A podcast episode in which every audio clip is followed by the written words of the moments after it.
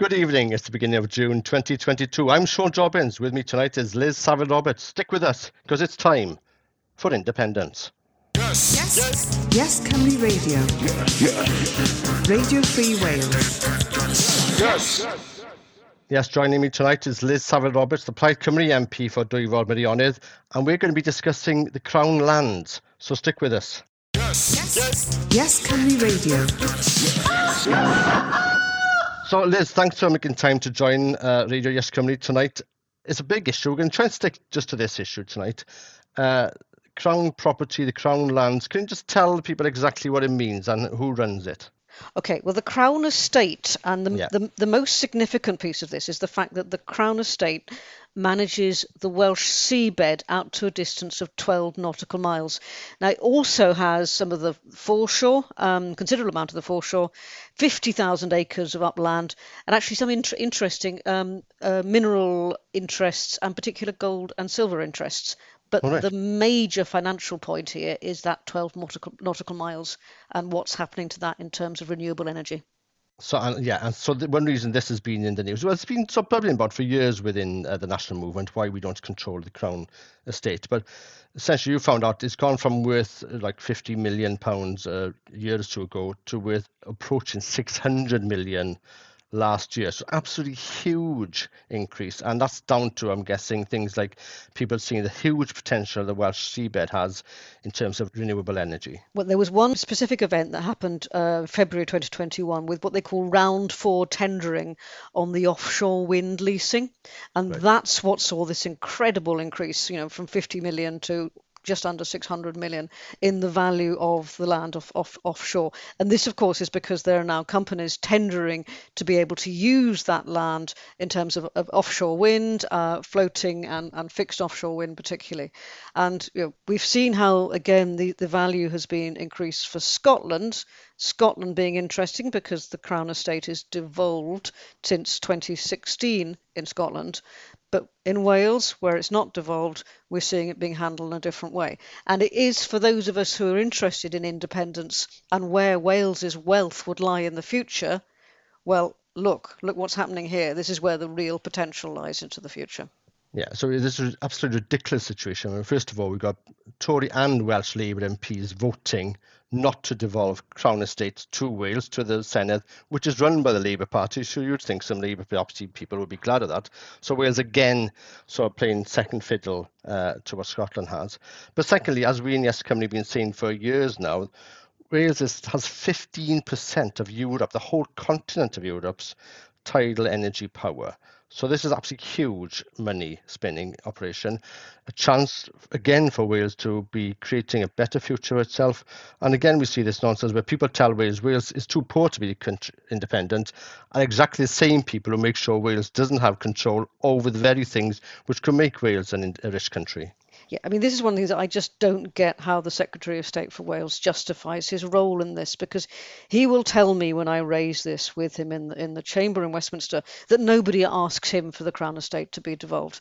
But at the same time, he's telling us, oh, don't come to me with a begging bowl. You know, this is exactly yeah. the sort of thing that, that Wales, we, we could be doing this for ourselves. Now, I mean, let's not get too tied up with the with the, the increase in value of the of, of the hmm. tendering mm. rounds. What we need to look at is what's being done in Scotland and what we could do more effectively here. Now, the particularly interesting point: now, if we, if Welsh government managed this and they were tendering out these. Uh, if you like, you know, the, the, means to use the, the, the seabed, yeah. they would then be able to put into those contracts specific supply chain contractual requirements. Yeah. So that could be stuff being produced in Wales, people being employed in Wales. We could look at the, the extra, the associated jobs in universities, say Swansea, Bangor. You know, there's a whole host of ways of making the money that is being generated in the Welsh seabed actually stay in Wales. And we all know that the, the extractive history of Wales is the money doesn't stay here. It just passes through. Thank you very much. And be grateful for a few frontline jobs you might get along the way. Yes, as you said, and said in, in the Welsh language version of this podcast, you know, it's the same extractive economy and same as slate going out to Wales, coal going out to Wales. Now the, the seabed is essentially going out to Wales and following the same lines out, which are the same railway lines out. Uh, and so again, we're bleeding dry, though Wales is a very, very rich country. Yes, and, and, these are really exciting sorts of energy generation into the future, electricity generation into the future. Yeah. Now, by now, we all know that the demand for electricity, with you know, the, the, the reduction, yeah. demise of fossil fuels, we are going to need so much more. And we're already, you know, what, what the fifth highest exporter of electricity in the world. We need to be playing to our strengths. Here is a strength that if only this had been devolved, we could be starting to do more with it. So, you know, uh, in all instances, we must be pushing for these really practical things that we could do and ask, you know, fundamental unfairness. Why, if it was good enough for Scotland to have this when, with, with, with the Scotland Act back in 2016, why wasn't it good enough for Wales?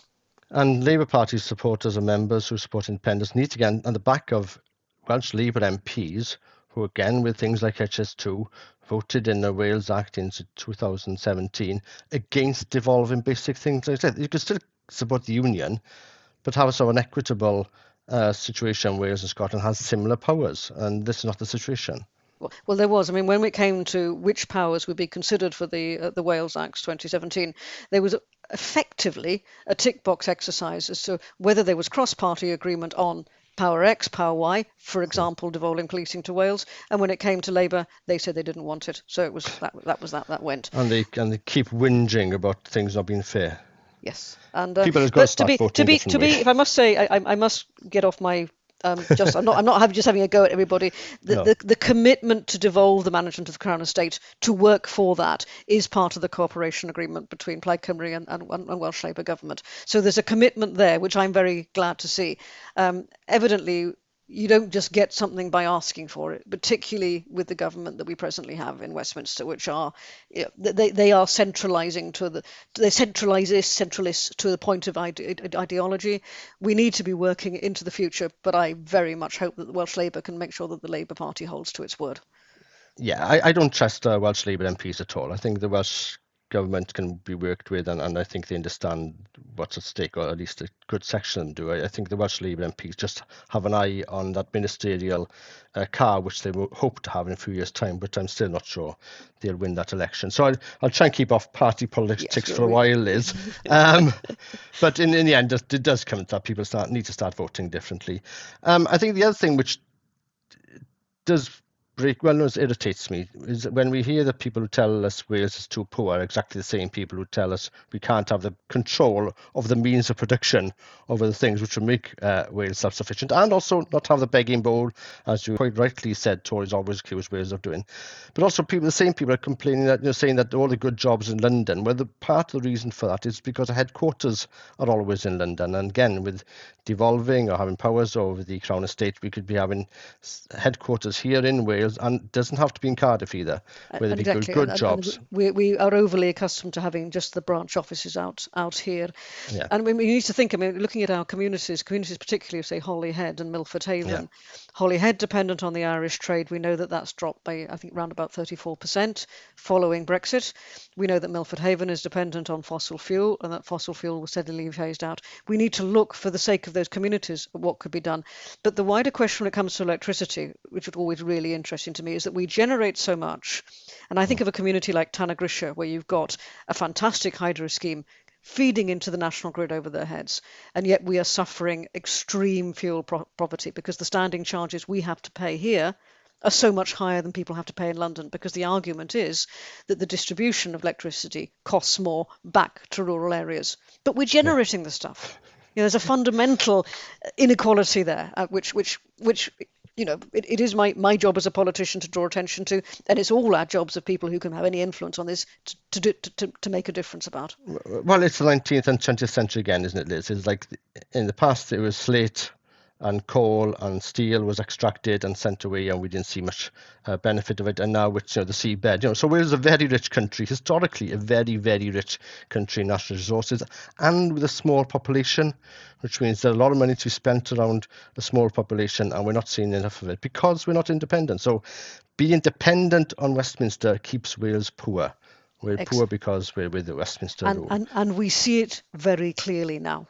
So it's a duty on us to act. You know? And again, the, the, ridiculous situation where the same people saying, "Oh, Wales doesn't have the taxable base." This is the one I get quite often. Uh, to not enough people are in a high tax bracket, And of course, again, one reason for that is we don't have these kind of jobs again, like running big infrastructure projects like hydroelectricity or you know uh, tidal powers, uh, which are kept in the southeast of England by the same people who want to keep those jobs in the southeast of England.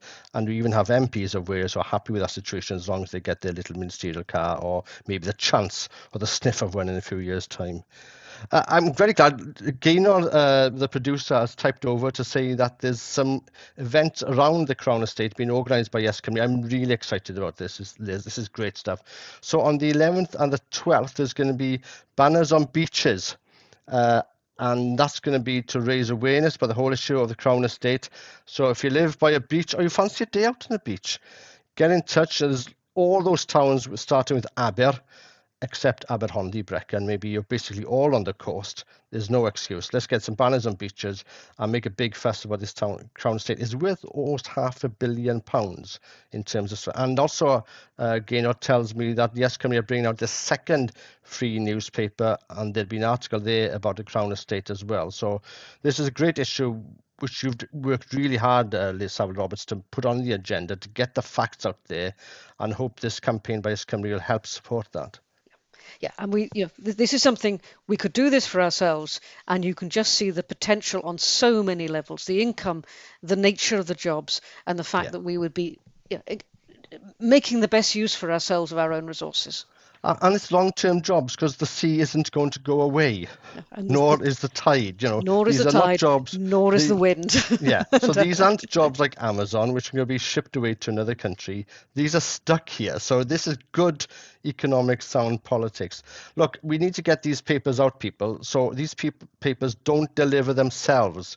This is a big re- re- revelation. You, yes, you listening to this podcast, need to get out and put a hand in and start delivering these newspapers. Look, last year, Yes Cymru supporters and members distributed distributed 400,000 copies of the first Yes Cymru free newspaper. That means it reached a million people in Wales, which is third of the people of Wales.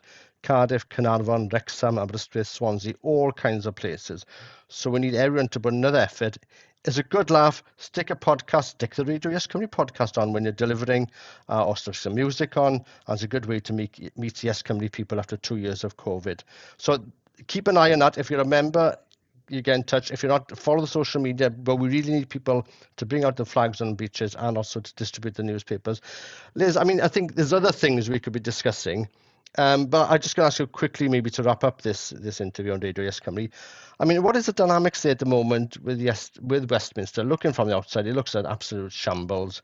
It seems to be very short term. It's basically Boris trying to keep his skin in the game. But is there any idea? I mean, what's happening? How was things like the election uh, election we had in Northern Ireland affect, if it if at all, the body politic over there? The, the the election of, of Michelle O'Neill as the first minister of Northern Ireland is extremely exciting. Uh, what is extremely depressing is looking at the Westminster government using the Belfast Good Friday Agreement with the same cynicism as they're using the uh, Trade and Cooper- Cooperation Agreement, which they negotiated themselves yeah. as a, a short-termist means of shoring up their power. I, I, I I wouldn't like to guess where things are going, but I cannot see that Boris Johnson has any authority. And it is grimly, because this is the way that Westminster works, because they have a majority, the Tories have foisted an immoral, ethics and principle free individual as their leader on the rest of us, and it's only them who can get rid of him. Yes, well, that's and they'll just keep, and you know, if he leaves, then what comes in his place doesn't exactly um, inspire confidence either. I think we're in, in for an interesting decade. I don't think we've seen the start of what the fallout in the Ukraine has been yet. So I think that's going to have ripple effects in years to come. I think, as I said, the um, the election of Sinn Féin in Northern Ireland. We've got uh, the last podcast, the recent podcast, discussing Northern Ireland. So have a listen to that. Uh, and of course, there's what's happening in Scotland, and if there's going to be a Rindy ref sometime, that's up in up in the air as well. So there's a lot of things happening. And this is why it's important that Yes Cymru people get organized, get talking to people, because we need to create a mass movement, because there is going to be something happening pretty big. And I think quicker than people think. And we in Wales need to be ready with the arguments like the one about the Crown Estate, which Liz has discussed with us tonight, and with other things as well. So keep in touch for the podcast, share it, and get in touch with Yes Cymru and get active. Liz Saville Roberts, a fantastic MP. I got so much respect for you for the time and the work. No, seriously, you, you know, I think batting for Wales doing the work that several of the MPs are doing uh, in, in, in the time you got you have, and, and not just living off expenses like I've always seen different uh, money. And, and, I wonder how much expenses been claimed for the, all those buntings by Tory MPs recently with the Jubilee. In any case, I'll be quiet.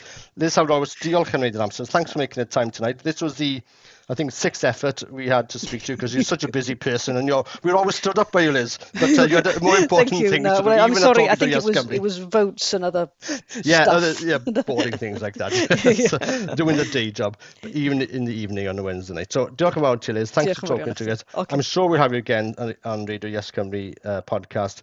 And thanks for, for listening. Download us on Spotify or Apple, wherever you listen to your podcast, and share it with your friends. Until the next time, Pob Hwyl, take care. Lovely. Diolch yn fawr. Croeso. Yes. Yes. Yes Cymru Radio. Yes. Independent news and views from independent nation. Yes. yes.